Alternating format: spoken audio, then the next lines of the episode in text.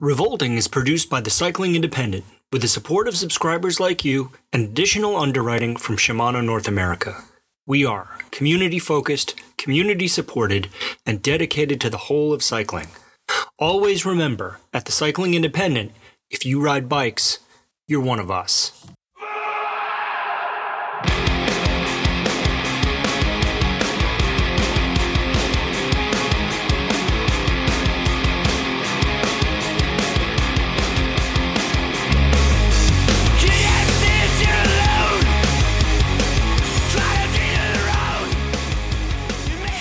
This is Revolting with Stevil and Robot on the Cycling Independent, episode 35 Brushes with Greatness. And I always get super stymied because I forget to open the notes. And while you're doing the intro, I'm like, like, uh, fucking come on. We're, you're not allowed to swear before you do the content warning, asshole. Daylight's burning here. Okay. Yeah. Uh, uh, we're obligated to tell you before we start that this podcast contemplates both mature and immature themes. You might not like all the words we use, like that last one, or the ideas we bring up. If you're sensitive about these things, maybe this isn't the podcast for you. It's okay. We still love you. But it's episode 35, and you should know by now. You should know by now. We I mean, I guess this is for newcomers. Welcome to welcome to all first time listeners. Some uh, shit's about to happen to you. I was I listened to whatever the last episode that was published yesterday, and I was thinking, how many times did I say bad words? They say profanity is a sign of of low intelligence, mm. uh, which I try to keep in mind when I'm on profanity laced tirades right. Uh, but I, I can't help it. You know, I just, I guess. I don't buy that for a second. I don't intellect. buy that for a second. Low intellect is me. Nope, I don't buy it. Um, I will say for uh, people who are about to li- uh, commit this uh, episode to their ears that prior to recording, Stevil was on a, a profanity laced tirade. so, so his mood right now, if things go sideways. It's not me, okay? I'm a little. It's not me. I'm a little pinched about a couple of things right now, and I might it might be applied to today's effort. So we'll see. I'm gonna. I'm trying to pick myself and dust myself off and be the best me I can be. And also, there's a squirrel, uh, like some squirrels who live in my attic, and they've been up there for a while. And I hear them. They run around like berserk, berserk squirrels, as squirrels do uh, in the middle of the night. And I think that's kind of funny because I don't have a cat any longer. So I get to have squirrels. I don't get to cuddle with them, but they wake me up in the middle of the night playing, and that I don't mind that. But now they're fucking scratching, like nesting. I don't know what's going on up there. But it's well, just it's spring, so guess what they're doing? They're hump. Is that humping? Is there just hump? Yeah, they're yeah, just definitely. Humping. I'm a I'm a connoisseur of through the ceiling rodent humping sounds, and I can tell you unquestionably that that's what you're hearing. I'm I'm not into it. If they're getting some, I should be getting some. They feel like making love, man. I don't know. I'm play some Bad Company for them. I've been throwing yeah. shit at the ceiling, just like just fucking do it when I'm not here. It's like having neighbor like noisy neighbors who who have loud sex, except they're small, and it's just this like it's like it's like Edgar Allan Poe's like Telltale Heart. It's just this little like annoying fucking tick, and it is driving me absolutely insane. And if that comes through in the recording, I just told Robot that I'm going to lose my marbles completely and burn my house down with the squirrel with the squirrels in it. So. So let's uh, let's get to it before to shit it. goes real I'm sideways. I'm just getting madder. Yeah. Uh, let's, music let's pick. do yeah do, do music pick. What's your yeah. who, who's your pick this week? Well, interestingly, because you sent me what was the what was the link you just sent me like five minutes ago? Your I pick? sent my pick is a band called Fight Amp. No, uh, the what, the link you just texted me like right before we started. Uh,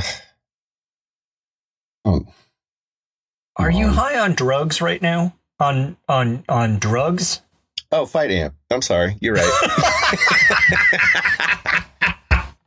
Okay, please continue. I did work to on this episode, okay? I did work. I'm ready. For fuck's sake. Fight Amp.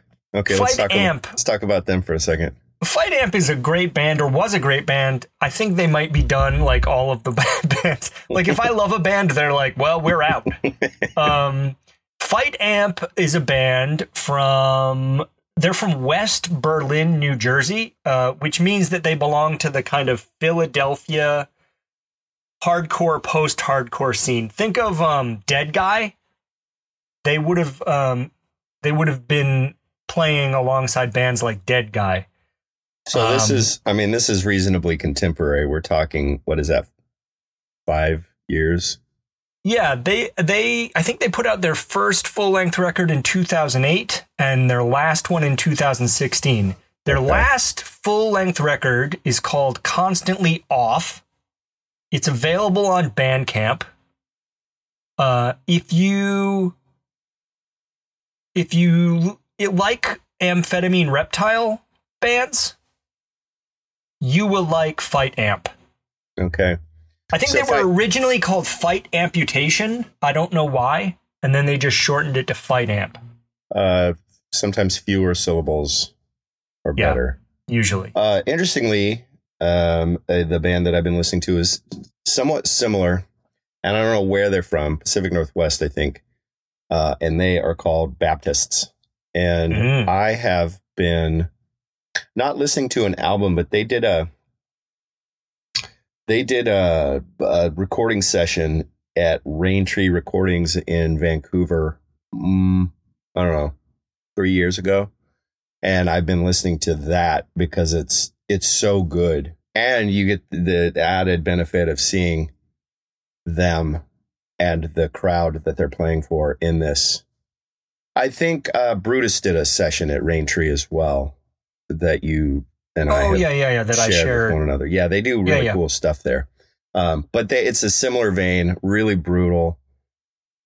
Uh, you know, the kind of band I wish I could be in. Yeah. Uh, so yeah, very similar uh, in sound and tonality.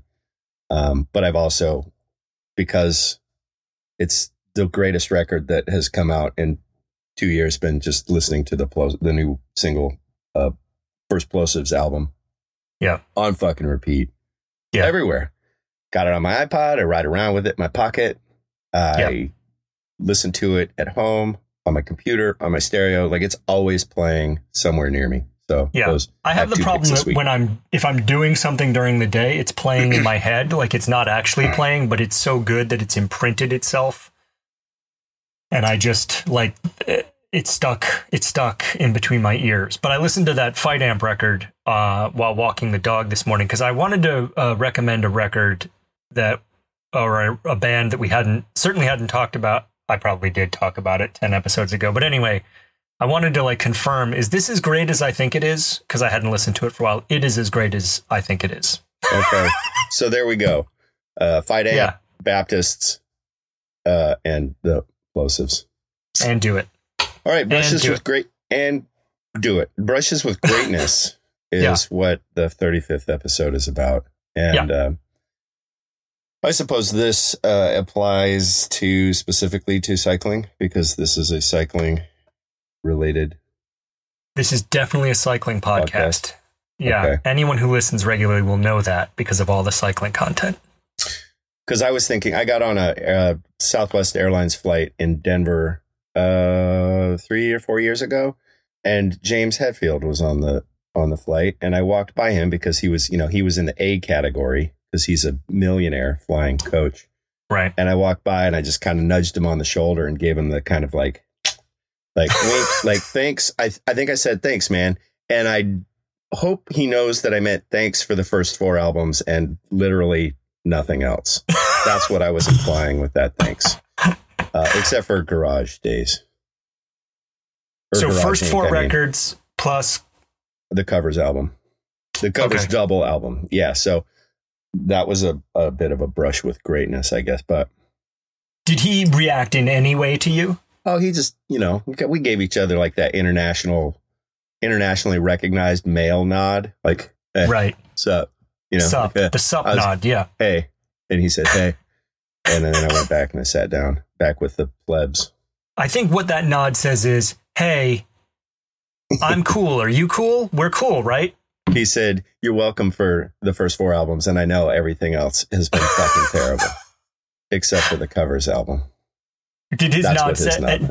Was there at all like a, "I get paid too much to make good music anymore"? was he like, uh, yeah, there was a lot. There was a lot of information exchanged with the with that one little shoulder nudge and Right. uh, and and following head nods. right? Uh, so, but in cycling, I mean, yeah, man. I mean, I've I've met a ton of people. I know a ton of people. Not to be braggadocious, but like, I know Bob Roll. I have his phone number and address. You know, like I when Oh. I first met him, I was a little like, whoa, that's the dude. It was at the Conyers race that where the Olympics happened. And he crossed the mountain. He it was a mountain bike nationals. He crossed the finish line and rolled up to the little embankment next to the finish line, sat down and lit a cigarette. And I was like, he actually fucking does that. Like that is dope. Yeah. Um, and then you know, in the years that followed, like we became friendly acquaintances with one another. One another, and I'd send him postcards, and we'd see each other in San Francisco because he had a house there, and we'd like fucking slap hands and. You know, so I mean, he's huge. He's huge. He's legendary, and I happen to be. He's with him. legendary, but guess, also physically large. um, Parkin, Joe Parkin. You know, like sure. Yeah. he's he's leg- Author, author. author, and cycling personality Joe Parkin. Yep, uh, retired professional road and mountain bike racer. Julie Furtado is a dear friend. I was Oh, just texting Julie with her yesterday. It was her birthday yesterday, Yeah. and so we were texting with each other. This is getting braggadocious now. I didn't realize when I wrote the notes for this episode that you were um, as plugged in as you are. I should know this, but Yeah, I mean, I got I got friends. I knew Ju- I knew uh, Gina Hall before she started r- racing bikes at all, and then she went on to be on the national cyclocross team. Meredith Miller and I are friends. Like, yeah, I mean, but it's like I've been doing this shit in the Bay Area too, which is always it's kind of a nucleus of cycling shit historically. Yeah. you know, Gary Fisher and I like we're we know one another. Uh, Tom Ritchie ignores me uh, regularly. Uh, Scot Nicol and I are friends. He gave me some Budweiser slippers at a lecture he was doing at Mission Workshop a bunch of years ago. Brought me up on stage, and I, I mean, fuck, Wow. like ton. There's tons of brushes with greatness, but that's just comes from wow. being there. Yeah, I'm never there. Uh, turns out being an introvert who lives in New England uh, doesn't put you put you. I do have one. I do have one. I mean, I've met you know I've met a bunch of people, even some of the people that you just mentioned, but I'm not friends with any of them. I just gave them the nod. I was like, you know, like Bob Roll. I've definitely been in the room, and I gave him the nod that was like, "Hey, man, you know, the first four Metallica records are good, but." And he was like, "I know, I know." Um, I this is a bizarre story. When I was working at Seven, um, my neighbor. This is so weird. He te- he texts me one day. He's like, "Hey, um, do you think we were riding regularly? Like we had a regular sort of small group of friends riding together." And he's like, "Do you think you could scare up uh, an extra road bike, like fifty three centimeters, 53, 54, um, for s- someone special uh, to ride with us?" And I was like, uh, oh, okay. Um, you know, because I worked at a bike company, they were that's I would always get asked for that kind of stuff. Turns out my neighbor works with a guy named Bjarni. I think it's Bjorn. No, Bjorn Kuiper, and Bjorn Kuiper is the son of Hennie Kuiper, uh, who was world champion in I think 1972 or 1974. He won Paris Roubaix. Um, he's like, if you look at his like the races he's won, he's probably in the top five cyclists ever. I mean, in terms of pro, I shouldn't say that. In terms of pro men on the road, Okay, he's one of the top. Like, so you know, you would be like, oh, Eddie Merckx, uh, Jacques Anquetil, uh, some other guys, Hennie Kuiper. He would be in that in that mix. Um, so I was like, oh fuck, that's crazy. So we I show up for the ride with his bike. And I actually have a bike from Seven, and I give him one of my road bikes as a loaner. And um, he, I think when we rode with him, he was 62 or 63. And over only like 35 miles, he ripped our legs off of our bodies. like casually. Yeah. Like, like, um, you know, it looked like he was soft pedaling and he was chit chatting while I was like bleeding out of my eyes just to try to maintain. And I'm no great shakes on the bike, so that's not saying, but I just was like, even looking at this guy, you could tell he was other. You know, like even at 62 or 63, he had like a barrel chest and like these quads that were, that just were like, I can make power. But the wildest thing that there's a there's a physicality that one develops as a, I mean, at any level, you are gonna have achieved a a, a greater fitness. See if I can put this concisely. You you've achieved a greater fitness than you know somebody who's never ridden a bike, and so that level increases and increases and increases. And it, it reminds me of a story I heard about somebody like LeMond showed up to a group ride just uh, fully off the couch and destroyed Yeah. everybody. Like you, you, your resting ability is so Yeah. much greater than a, a normal person. And, and, and, you know, Yeah. conversely, like we could do the same thing to somebody who just started, maybe learned how to ride a bike. Sure, sure. I've had, I've definitely had that experience. Yeah. But, um, but this, yeah, he was just something else. And I will say also, super nice guy, very open. Like, um, I don't know what year this was, maybe like 2012. And he would just talk all the time about race. Like, I figured leave him alone, don't talk to him about his career. Right. Uh, and he was just more than happy to say, "Oh, at Paris Roubaix, this happened, and I s- looked over my shoulder, and I saw that you know so and so couldn't go again, so I went." Like he was very happy to tell his stories, really and it cool. was, yeah, it was a great day. It was a really great day, totally shocking, out of the blue, and I would say he's the biggest name I met in the cycling industry. And him and Stevil Kinevil is the other. Apparently, I just found out is like Well, all right. Uh, and that wraps up episode 35.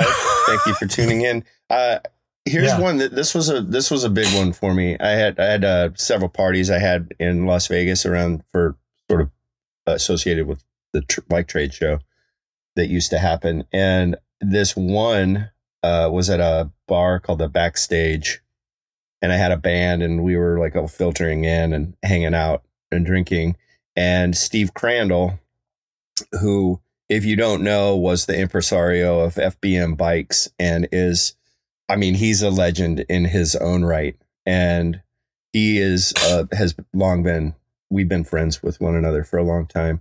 And he's like, Hey, come here. And he takes me through this labyrinth of back hallways. And they were doing the, uh, what the fuck is it? The the BMX awards, like the the uh, annual BMX awards, Nora awards, I think maybe.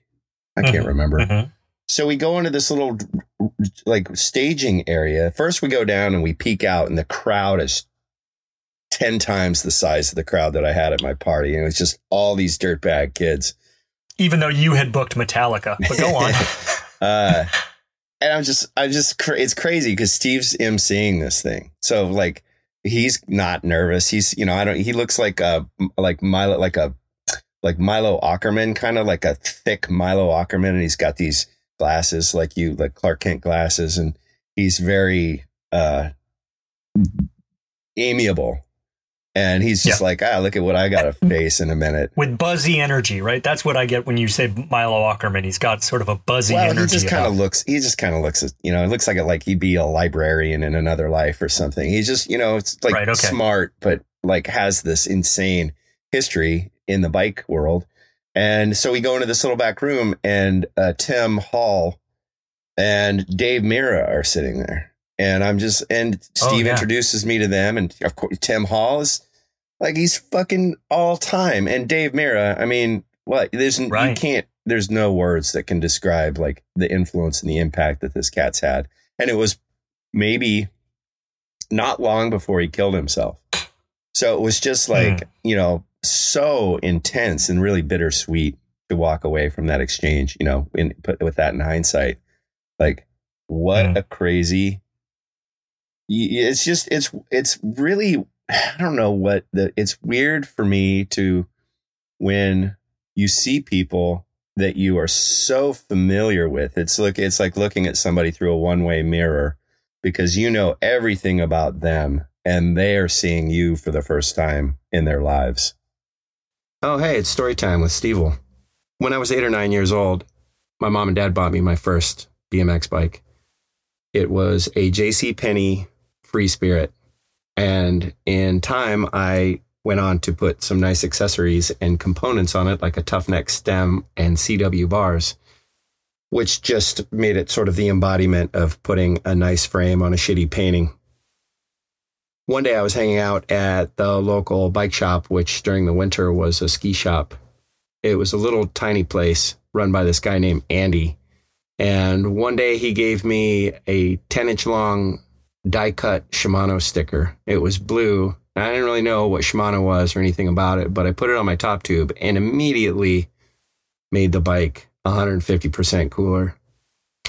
It was around that time that I probably became a lifelong Shimano guy. Well, you and I have had this conversation because you maintain the, and this is probably why I've had so few brushes with greatness. You maintain the attitude that if you admire someone, you should seek them out and meet them. And I don't do that because I don't like that um, asymmetric relationship where, like, I know everything you've done in your career and I admire you deeply, and you just forgot that my name is John.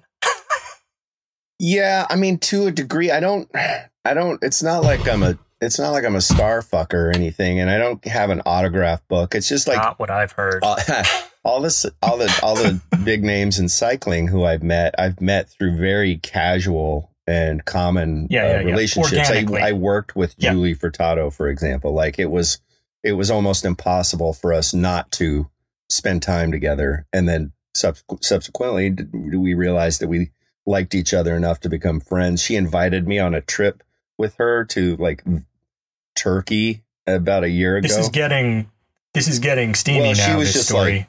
Uh, she was like, "Well, my kid is with his with his other mom for whatever, and I've got time off, and I will, and I need to shake my reality up because she's such she's Yeah, such yeah, a yeah. fucking psycho.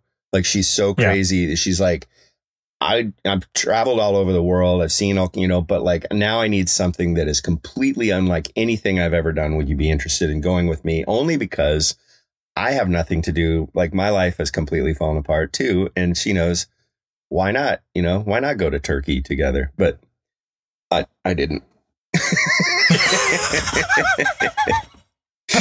uh, I love a long I like I love a long Stevil setup for and I didn't go. Um, but you know, I mean, it's I couldn't find anyone to watch my cat. I was I was super starstruck when I met Lance Mountain. Um, oh, you yeah. know, because like that was the second time in my entire life I'd been in close proximity to him. And once I was in ninth grade, and then once I was a 49 year old grown up. And that was really exciting. And I didn't know, you know, I like I was a little bit stymied, and I tend to not be because everybody generally puts their pants on the same way. So, you Hmm. know, it was just I said hello and I probably nudged his shoulder and gave him the thanks for everything you do nod. Thought right. the thing when you were eating the banana and the first Bones Brigade video show was pretty cool. Liked how you ate your banana. I don't fucking I don't fucking know. Yeah, it's hard. It's hard.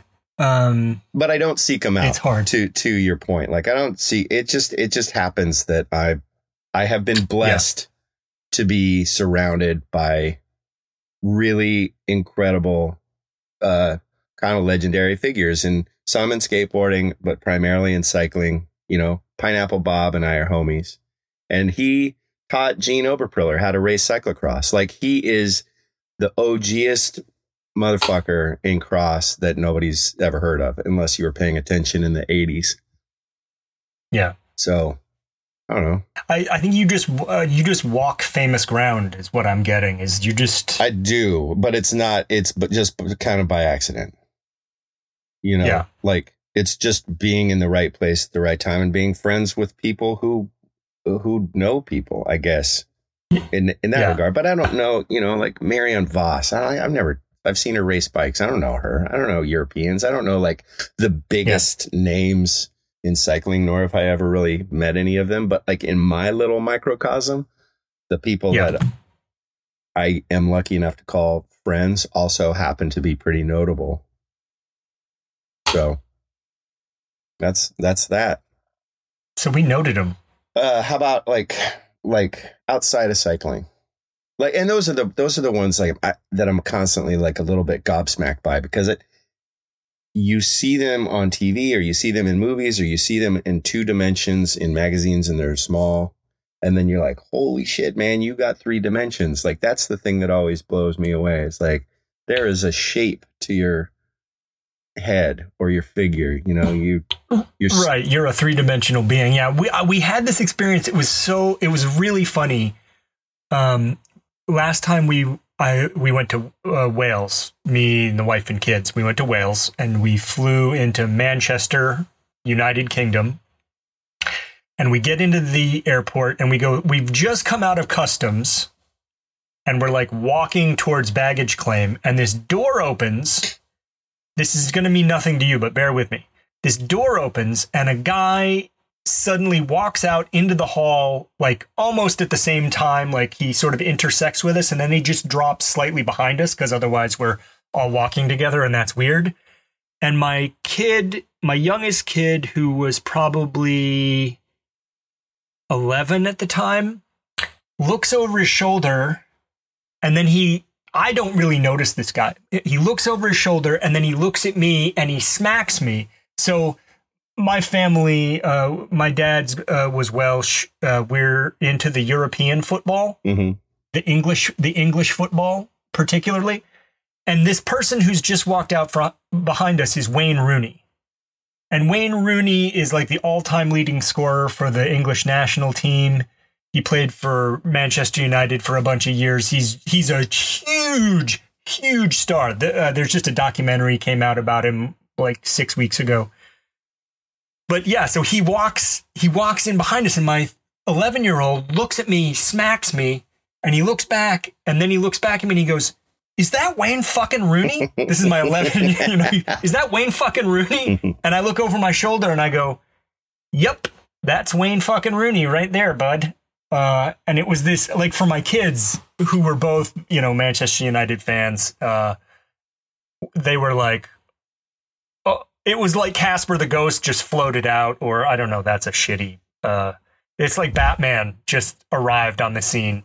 I think you you you get to a point in a normal day to day existence where you are you are accustomed or you're used to whatever is going to occur or whoever you're going Yeah. to see.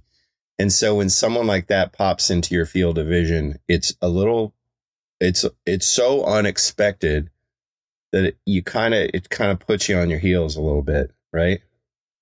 Yeah, it was definitely like you know the air in the room got weird. Yeah. and and again i have a i have a i don't have my reaction is like leave that person alone all they want is to like get their bags and go the fuck home Yeah. they just got off a, a like a transatlantic flight don't fuck with them whereas i think the general thing is like oh my god it's a hero. Talk to it. Certainly that yeah well that that would be the i don't have i don't have any appeal or i don't have any desire to to hassle mega famous people you know? Like the fa- it has to be organic right, right right. And and i don't and even i don't like i don't even hassle people you know that i i don't i don't know I- like i said like i, I wouldn't chase somebody down simply because they were famous but if they were impactful or influential to me to whatever degree. Like, um, not even to whatever degree. If it was a a real influence, then then Right. I then I might consider it, you know, artistic or or what have you. I met uh, okay. Here's a good one. So Gino, who owns One on One Bicycle Studios in uh, Minneapolis, like that guy knows fucking everybody. It it's yeah. I mean, it, well, I should say everybody knows Gene Oberpriller because he's just Yep. he's just he's just this magnetic and charismatic and incredibly kind and and also skilled guy and has been in the trenches in some degree or another forever. So, uh, Shellac, the first time I'd ever seen Shellac play, no, that's not true. One of the first times I was in Minneapolis and they were playing on this riverboat that floated down the Mississippi and went through the channel and then floated back up and docked. And then we all got off. And I had just come to town. Uh, uh, Hurl Everstone and I actually saw them play at a cafe the night before, but I didn't have a ticket for the riverboat show. And so I was just kind of sitting on a bench, like thinking maybe I could get on or something would would transpire that I could get on and see the show. And Gene was going to try to get a ticket for me or whatever. And Todd Trainer, who's the drummer, walked out and said, Hey, I heard you need a ticket. And I was like, Well, fuck, that's amazing. Um, and some other guy ended up giving me a ticket. But so Todd and I started talking. And then I get on the boat and I'm hanging out with Gene and Todd and Bob Weston and Steve Albini. And that was the first time I'd met those guys. Uh, and then Todd and I ended up becoming friends. And when I see Steve and Bob, you know, if I'm ever, because I like Todd will bring me backstage and I'll say hi to people uh, and slap hands and whatever and see how lives are going. And it's a, usually a short exchange. But the fact that I am now, I've now become to whatever minimal degree acquainted with three of the most influential musicians in my existence, you know, in all of their Yeah. individual Yeah, yeah, and, and, and, uh, uh, what's the other term? Individual projects as well as this sort of conjoined one of Shellac of North America. You know, it always like the first time was fucking crazy. And then, and then immediately it, that dissipated and, and then we just kind of like went on with our lives. Then you're just dudes who like cats. Right. And oh, and my cousin has done some recording at, at Albini's studio and he, he'd met them at a, sh- a backstage at a show in Spain and they were talking and he's like, Oh, I think you know my cousin. It's Steve in Oakland. And they were like, Oh, fuck, you're his cousin. And then it like, you know, it's just this, it's just Yeah. such a small world. Well, I do think it's true that you know the longer you remain sort of uh, a, I'll I'll I'll give it a very generic term, a loud music aficionado. Mhm. The longer you kind of stay in that small bubble, the smaller the bubble gets. I think the same is true with cycling, and I think the same is true with skateboarding. You know, some Yeah. of the people who I have become friends with in the last five or 10 years were people who I just like, these are people I had pictures of on my wall as a kid, you know, and, and I had a conversation with Mickey Vukovic, who is a photographer for Trans World, and he's, he's now like way down the cycling rabbit hole. So when, Mickey Vukovic actually is a contributor for Cycling Independent. Also, yeah, he's a, he's such Yeah. a good dude. Um, and when when I, I get all starry eyed when he starts talking about his friends who are skateboarders, and he gets all starry eyed when I start talking about my friends who are cyclists, and we're constantly like, oh yeah, I don't know that he's well, that person is okay, uh, but this guy is kind of a blowhard. This lady is super super nice, and and so on and so forth. And then meanwhile, he's like, oh yeah, this this guy's crazy, and this woman is totally incredible, and you, you know we we've got all these like funny little uh, quips or anecdotal stories that we share with each other. But I talked to him at one point when we first met at a gravel race in Bakersfield a bunch of years ago. And also, I should mention that the term gravel also bugs the shit out of me. Yep. So I said, I kind of feel like everybody is just tolerant of me now at this point because they're just happy there we're all still alive, you know? It would have been there Mm. would have been an imbalance meeting those people when I was 15 years old and they were whatever 18 years old because that one way mirror, that imbalance was Yes. so profound. And what would I have had to talk with them about besides skateboarding? But now at this point, you know, people are fathers, people have dealt with family members with terminal illness. Like we, we become more human and less viewer and spectacle. Yeah, no, I buy that. I think life has a way of uh, taking people with who might be, have a little bit of star ego and like actually reconverting them to regular humans because everybody goes through shit. Yeah.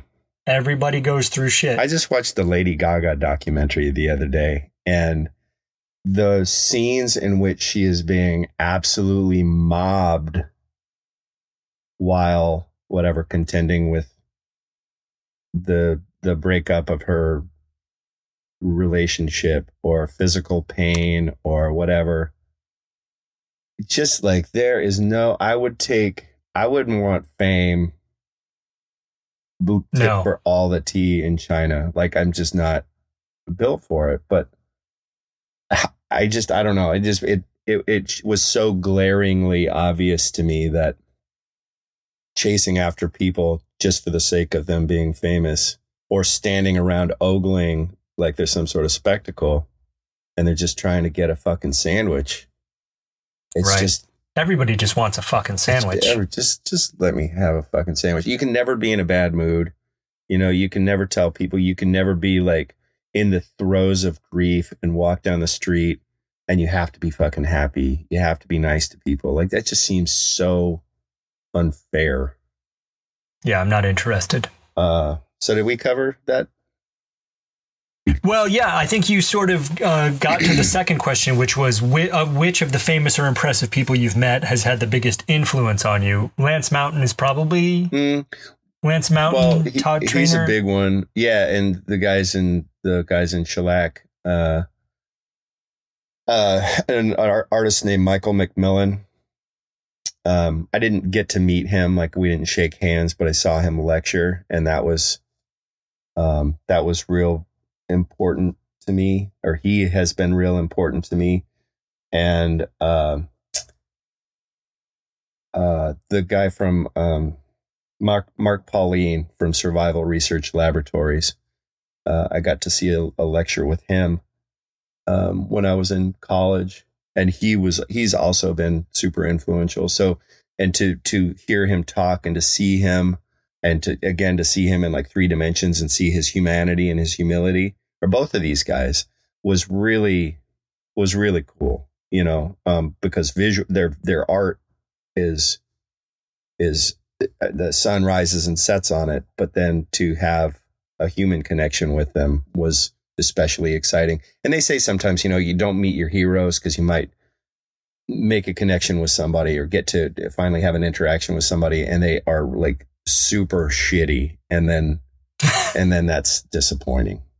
But I've been Well, that was that's been my approach. Uh, one of my oldest friends in the world, uh, we've talked about this before, is the uh, sound guy and tour manager for Bob Mould of Husker Du and Sugar and Bob Mould fame. And every time uh, Bob comes to town to play a show, Che puts me on the list and not every time, but uh, you know when it's when it is just kind of might happen accidentally. He's like, "Hey, do you want to meet Bob?" And I'm like, "Nope, no, that's all right. I'll just stand here." you know you should.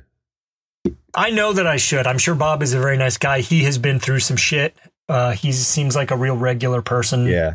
but He is. He he he is. Um, I've I've only been on his periphery, but my my cousin toured with him for like a, I don't know, a year or a full, not a year, but a full tour uh, two years ago.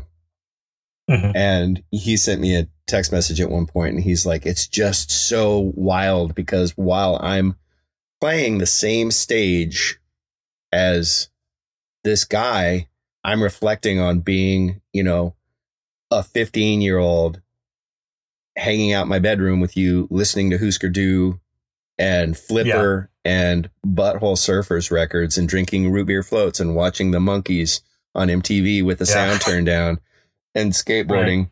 and now it's like it's the whole it's come full circle and i i'm doing this and it just is constantly fucking amazing to me. And i will mention that my cousin just to give him a little plug uh, his name is will johnson. And he's uh he's a wildly talented singer songwriter from texas. And uh i'm very proud of him.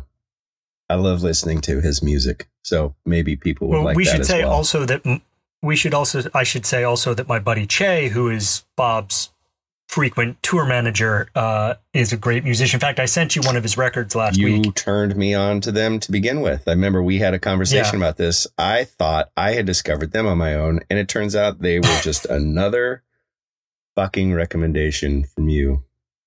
Yeah. I was, So was excited to get that. Thank you. Sure, you're welcome. Che has a band now called Pink Avalanche uh, out of Chicago uh, that are very good. Che does the Che is the uh, or one of the in-house uh, sound guys at the Empty Bottle in Chicago, Okay. which is crazy. We sat to next together in third grade. Uh, it's just a strange, strange thing. Um, all right. What was the, what was just to plug the record you sent me, his old band? Oh, his old band was the Che Arthur Three. Yes. and that record is so goddamn good. I love that record. And I've said to Che, like, well, you Pink Avalanche needs to play Che Arthur 3 songs. And he's like, nah, were nah, there four, that would be weird? were there four people in Che Arthur 3? no, I, don't think so. In fact, I think origin, I think maybe on that record, uh, there's just Che. I think Che plays the drums, bass, and guitars on that record, and then later formed the band. My. God. Okay. I think that's what happened. That's cool. Uh, I apologize if other humans actually played on that record. I apologize to them, but I believe Che played everything. Got it. Yeah, it's really good. I love I like I love that record and I only had it digitally, so I'm excited to have a physical copy that I can uh, listen to the the warm, soothing sounds of the vinyls. Yes. Um okay, and then did we who's had an influence on you? Did I just feel like every time I start talking i can't stop. I mean that I've met. I don't know. Uh, I, I'll uh, I'll say this: that in the bike world, I don't know if he's famous anymore. But I worked at Seven for most of a decade, and uh, Rob Vandermark, who uh, started Seven and runs Seven, who was the first employee, full time employee at Merlin Metalworks way back, and uh, along with Tom Kellogg, designed all of the Merlin bikes. Um, nobody has taught me more about bikes and how bikes work than Rob. And you know, we're friends. Um but in terms of like taking me from a person who was really into bikes and turning me into a person who despite like not really like I don't think of myself as an expert in geometry and all of these different, you know, materials and all these things, but actually I've written, you know, uh, via what Rob taught me about bike design, material science, etc. I've written, you know, probably almost half a million words about bike design and material science and all of the things. And like we don't talk about that stuff on this podcast a lot. No, you know, we tend because to it's fucking boring. uh yeah i buy that like i don't think anyone needs to like sit around and listen to me talking about it but no i mean i i, I totally get it um i totally get it but uh, the education i received while i was there was like wow like i didn't know what i didn't know Yeah. and uh yeah so that was that he's probably in within cycling the most influential person I'm sorry. You just pour, you just said the most sincere and sweet thing about this guy and all he taught you. And my response is that everything he taught you is boring. I mean, no, I'm but I mean, worst. that's true. Like, if you were to say, oh, this guy taught me everything about brush technique, I'd be like, oh, yeah, brushes. yeah. Tell me more about brushes. So I get it. Okay. Sorry. That was, I get it. that was some cold shit. That was a little throwback from my earlier rant about everything. So uh, the question, the third question is a would you rather? And at the right before we started re- recording, Robot said that he was going to change it up because he wasn't really feeling this one. So Yeah, I don't think this one is good. This one is a the one that I the one that's here in your notes is a classic uh, moral choice. It's a play on the moral choice of. Uh, I think the scenario is um, you're standing on a train platform and um, the train is hurtling into the station and uh, there's a, a a person standing on the tracks and you have the switch to stop the train. The catch being you can either throw the switch and save the person that's on the tracks, but if you do that, uh, you know, like 10 people are, you know, or like 100 people are going to get injured. And so you you have to like decide if this person whatever. So it, I, I'm I'm ranting in a direction that makes no in that sense. instance, I'd pull the I'd pull the lever. Yeah, you would pull the Yeah. lever. Yeah, but it's very hard to be. I think the tr- the the catch of the moral conundrum is that it's you basically killing the person in order to save other people. Yeah. Well, injury injury is nothing. If there's like going to be some sprained ankles and some broken wrists, and maybe somebody will get an eardrum punctured or something like that. I mean, a train coming Yeah. to an abrupt stop, it's just going to be suitcases falling on people and people like landing on other people. So, Yeah. and I've I have pulled two people out of in front of trains because there was no fucking way I was going to watch somebody get squashed. Like I couldn't handle that. Was this suicide prevention? they were both a, a couple of dudes and it was weird because they were really similar situations but i was in uh, the bay area rapid transit station in san francisco. There's a bunch of them it's the bart train. And somebody was like you know having a fucking thing. They were a little unwound and running around and not really making any sense and jumped in the tracks as trains were coming and everyone in both instances completely fucking flipped and were yelling and screaming and carrying on. And i walked over to the edge and very calmly looked at the person. Same situation exact it was like scripted. And i said and i just said give me your hand and the guy stopped looked at me gave me his hand and i pulled him up onto the station and i held on to him or onto the platform and I held on to him until the train stopped. And then I let him go. And it's happened fucking twice. And everybody's like, bro, don't jump and screaming. And I, it's just, I mean, people don't, I don't know. It made, Right. that made sense to me. Sure. Panicking didn't make sense to me. And it's so, yeah, I don't know. I couldn't, I would have fucking, I don't think I would have ever slept again if I'd seen this guy get hit by a train. Yeah, yeah, So, yeah, yeah. I'm laughing, but but that's I can absolutely. I would never. I have the. I don't. I tend not to panic. Also, I don't ever understand when people begin to panic about a thing.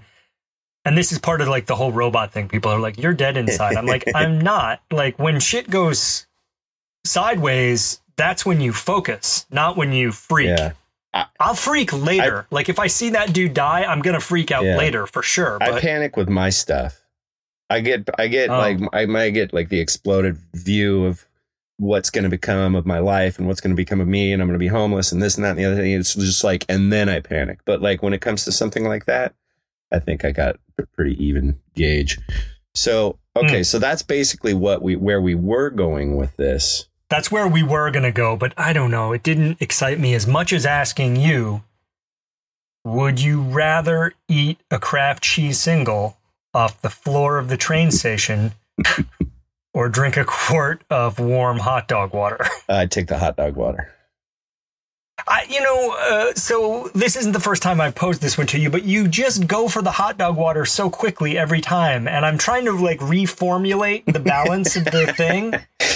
Like, would it have to? How many? How many Kraft cheese slices would have to be on the floor of the train station, uh, the bus station bathroom before that was like that? wa- There has to be, I think, if you said a quart of, of warm hot dog water, because it's just like salty water, it's probably going to be super rehydrating, even if it's a little, you know, like a day old, it's probably still going to be okay. Like a bus station bathroom floor, you've got all manner of bacteria. Like that is for sure going to make you sick. Now, if you said a Oh, quart of yeah. warm hot dog water full of like random pubic hair, then that kind of t- tips the balance. But I, Okay. Probably still Yeah. probably still go for I'd go for the pube water. I think what would really stymie me is if it was like warm hot dog water, pubic hair, and and then a bird shit in it right before you started drinking it. All right. This is good because I'm what I'm finding about these would you rathers is that it's not just dreaming up silly shit. There's like real balance and you have to consider like the moral aspects, the epidemiological yeah, the aspects. morality associated with eating a slice of cheese off a bathroom floor. And that one came to me because I was eating cheese, not Kraft cheese, but I was eating cheese in my kitchen the other day and a big slice fell on the floor. And my wife looked at me and I reached down and I picked it up and I ate it. She was like, that's probably covered in dog hair. And I was like, "Mm, whatever. right before right before we sat down to start recording i was like i woke up and i made a pot of coffee and uh, pulled my laptop out and i was just kind of going through a few little things and check to see what i missed while i was asleep. And i made toast with hummus on it and i put i had some kale salad that i made a few days Oh. ago. And this is uh, kale and pi pickled red onions that you pickle in apple cider vinegar and uh, toasted uh, almond slivers Look and salt and pepper, uh, olive oil, lemon, and uh, amino acids. It's very delicious. I, I really love Mm. this salad. And I had a little bit left, so I put it on the toast as I, and I'm eating it and I'm drinking coffee and I'm doing my thing.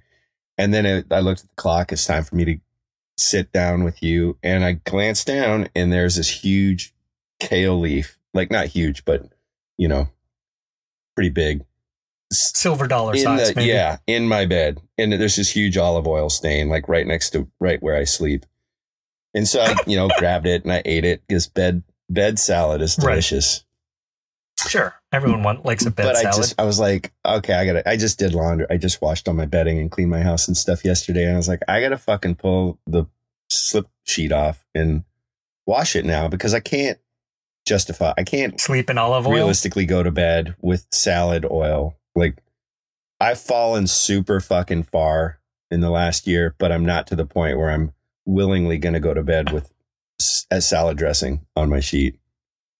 Wow. Yeah, so I'm I don't know that. I don't know. I feel like olive oil is pretty benign. I would probably, if I had just changed sheets, I'd be like, well, I'll get to that. if it was like ranch dressing or something, I would. But uh, you know, like something.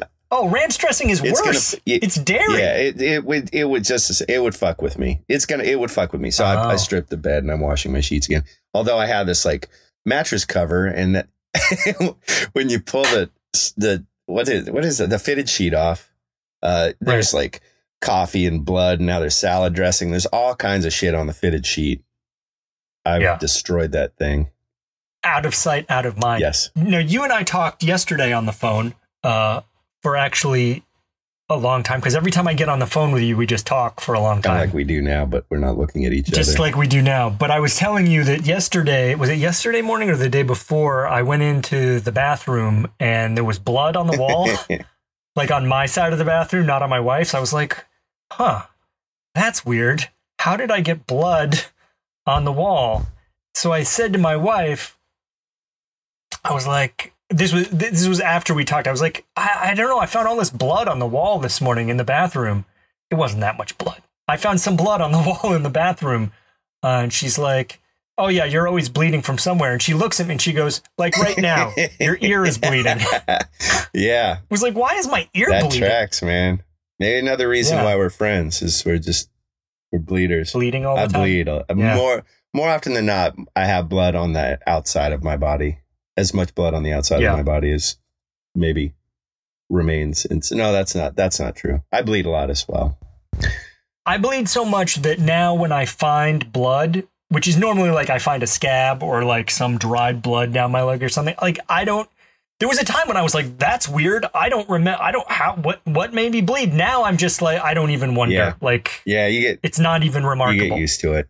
So what what is the what what is the would you rather? Did we? Oh, the cheese. No, yeah, hot dog. So what would you? What's your pick? the hot dog water or the cheese. I don't know. Like I feel like the cheese is really fast, and I'm I'm programmed not to worry about bacteria.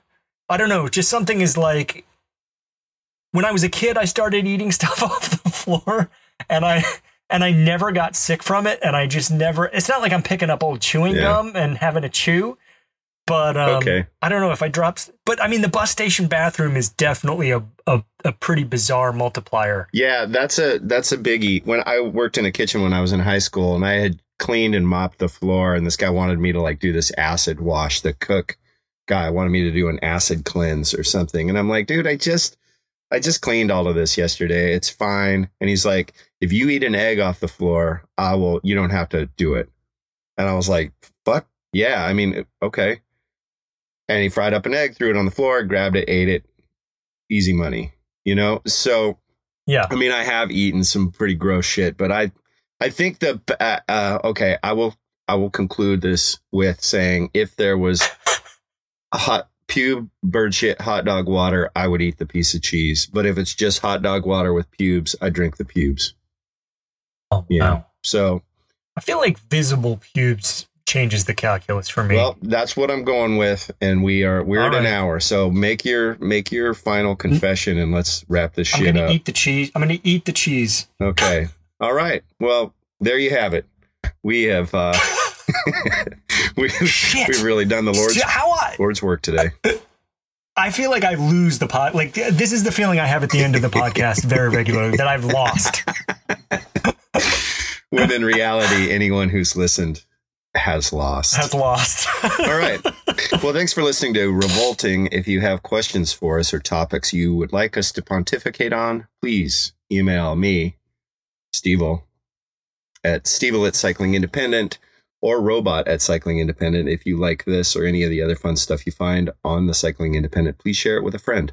It's the only way to keep this party going. And as always, thank you, Robot. Thank you for everybody tuning in. I'm Stevil. and I'm robot. Don't forget to breathe. It's a bad